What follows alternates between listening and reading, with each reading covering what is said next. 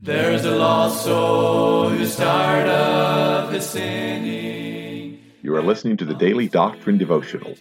This is a daily podcast designed to teach and preach Bible doctrine each weekday throughout the year. This is evangelist Tim McVeigh asking you to please let others know about this podcast so that they can subscribe or tune in each weekday. At the end of the podcast, we will provide you with subscription information as well as contact information for our ministry. Thank you for listening, and we pray that the Lord will help each of us as we study and preach the Word of God. And the saints all with gladness are singing the glorious song of the redeemed, song of the redeemed. Thank you once again for tuning to the podcast. This is our Tuesday edition of the podcast.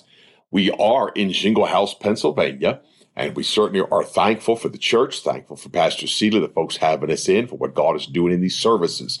And we're looking forward to the rest of the week, what God is going to do. Let me say this the purpose is that Jesus Christ be glorified. The purpose is that Jesus Christ be magnified, that he be exalted above all else. We're not here for show of the flesh, not here to impress, but we want Jesus Christ to be seen above all else. So if you're not in the area, unable to attend, would you at least pray for our services each night, 7 o'clock, tonight through Friday night?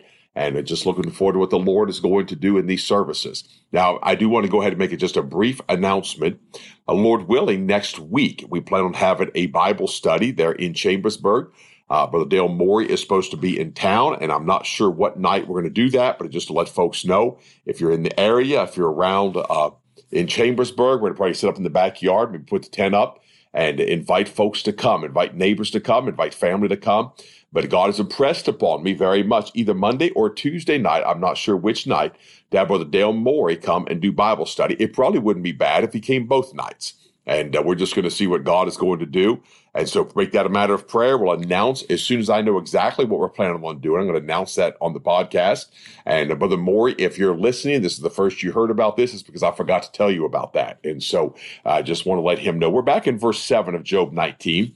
I don't know if we'll get done this chapter today. There's much in this chapter, but we see where Job has now taken the position again as a prophet of God. He is speaking by the Spirit of Christ. He is speaking concerning the sufferings of Christ, and then also, as First Peter 1.11 told us, and the glory that should follow. And we see that throughout Scripture. And again, I mentioned this last week, but I had a young man who's recently been converted. And uh, I guess within the last eight months or so, he's been converted to Jesus Christ and he has seen Christ in Scripture. And he contacted me about Jonah chapter 2. And he just said, he said, I, I mean, he said this man was preaching it. He just preached the practicality of it. But he said, I see in that that that is Jesus Christ. And he's that whole chapter, I think, is Jesus Christ. And I just had to laugh. I said, Glory to God. I'm glad that a young man converted to Jesus Christ sees that. And that's our prayer for many of you that listen, that you would see Jesus Christ in Scripture that you would see him. Uh, he said he told his wife, went home and started reading to his wife. He said, didn't even tell her what he saw. And his wife immediately said, that's Jesus Christ. It can be none others. So again, what we do is we try to give you the idea that Jesus Christ is in the volume of the book, going against what is normally prescribed to men. And a lot of times religion is just a prescription. You got to follow this guideline and this guideline and this guideline. But the guideline is the word of God. It's not a series of commentaries. It's not a set of books. It's not a dictionary. It's not a concordance. And again, I make sarcastic comments about those things, but use the tools you have at hand. Just don't ever let them correct what the Word of God says. Don't ever let them deviate from the word, the word of God says. Once you see Jesus Christ in Scripture, you can't deny him. He's the Son of God. Once you see him, and I see him in verse 7, behold, I cry out of wrong. Why? Because he's without sin. That's Jesus Christ and his cry. Again, that cry with strong crying and tears in the days of his priesthood, Jesus Christ. He was a man of sorrows. He was acquainted with grief. We see his cry throughout scripture. My God, my God, why hast thou forsaken me? In Psalm 22, why art thou so far from helping me and from the words of my roaring? He says, Know that God hath overthrown me and hath compassed me with his, uh, with his net. Behold, I cry out of wrong, but I am not heard. I cry aloud, but there is no judgment. Now, that judgment, we always think, I guess, instinctively, because of past training and teaching, that judgment is somehow always wrath or vengeful, but it's not always wrath or vengeance. Sometimes judgment's a good thing. It is good to be judged of God and found righteous. That's a wonderful thing. That is a glorious thing. He hath fenced up my way that I cannot pass, and he hath set darkness in my paths. Now, why has he done that? Well, in the garden, when he gave his will to the Father, his way was set. Now it was for I realize it was foreordained from the foundations of the world that Jesus Christ was going to die. I understand that. But in the garden, as he wrestled his will against the will of the Father, two distinct personalities, two distinct persons within the Godhead, and he gave his will to the Father, nevertheless, not my will, but thy will be done. He put his will in the Godhead. And then his path was set. His path was a, his way was fenced up that he could not pass. Why? Because he was God and he would never change us. And once he gave that will to the Father, he headed it straight to Calvary, set his face like a flint, and was on his way to the cross. He had set darkness in my path. Of course, that's at Calvary. We understand that. He has stripped me of my glory and hath taken the crown from my head. Now, don't ever forget this is Jesus Christ, the Creator. He made all things, all things by Him consist. That is Jesus Christ. He is the King of glory. And that King of glory will come in. And yet he's taking the crown from off of his head. Why? He made him to be flesh. Then he made him to be sin for us. That was Jesus Christ. He is no longer king. Why? He's being offered for sin. He's been made sin. He's not the king of glory anymore. He's taking the crown from off of his head. I see Jesus Christ. He hath destroyed me on every side, and I am gone, and mine hope hath he removed like a tree. So that tree that was planted by the rivers of water, bringing forth its fruit in its season, it's now been removed. It's been hewn down. Why? He's going to die. He's going to die on a tree. He's going to be cursed to die on that tree, according to the word of God. He hath destroyed me on every side. What does that mean? He's compassed him about. His archers have compassed him about. His net has compassed him about. Hell, death, dogs, bulls, they've all compassed it. On every side of him, the enemies of Jesus Christ have stood, but then God himself came against his own son. And on every side he came at his son. That's Job chapter 16. We covered that the other day. Verse 11, he hath also kindled his wrath against me, and he counteth me unto him as one of his enemies. Now, that's one of those verses that really triggered this with me in the study in the book of Job. Job 16 was the big one, but this is one of the other ones. Why would he count Job an enemy? And it dawned on me, he didn't. God never said Job was his enemy. God never said Job. God, Job offered up sacrifice every day just in case his children had sinned. Job knew God. Job had a relation. God called him a perfect and an upright man, one that feareth God and escheweth evil. That was Job. That was his testimony. So when God's wrath was kindled against him and he counted one of him as one of his enemies, and again, I'm going, how can this be Job? And it dawned on me, hey, look at what the word of God is saying here. He's a prophet of God. This is not Job. This is speaking of one which is to come. This is none other than Jesus Christ. God has made him his enemy. Why? He's been made sin for us. He is sin. He is bearing our sins in his body on the cross. God hath laid on him the iniquities of us all. It has separated him from his Father. In verse 12, his troops come together and raise up their way against me and camp round about my tabernacle. What are the, his troops? Well, part of that, and I do mean part of that, are the angels of heaven. And I understand that. And I understand that that's just part of what we're looking at here. But they've come and what have they done? They've circled around him. They've compassed him around.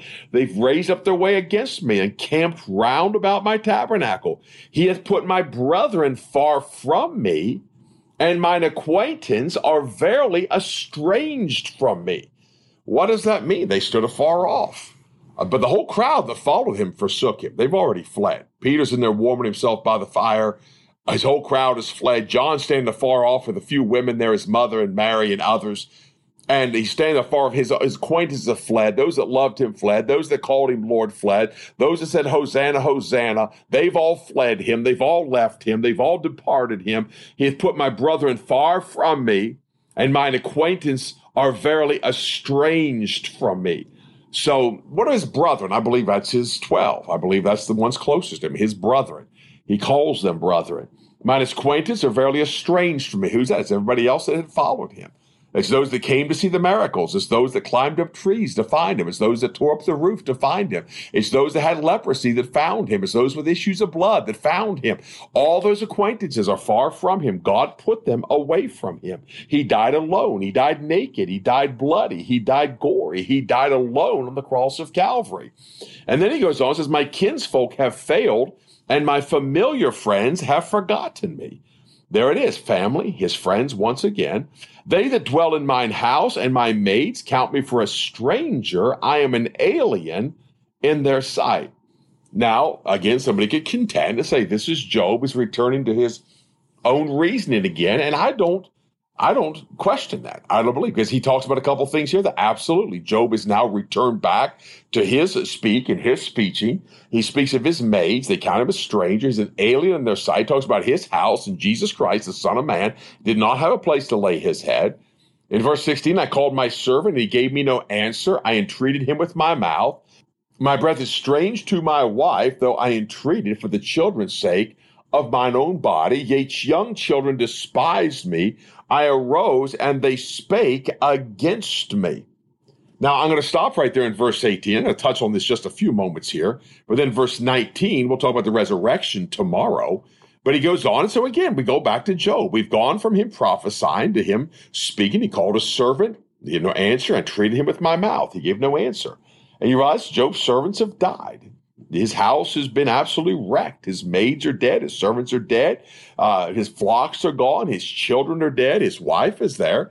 He said, All my inward friends abhorred me, and they whom I loved are turned against me. He said in verse 18, Yea, young children despise me. I arose and they spake against me.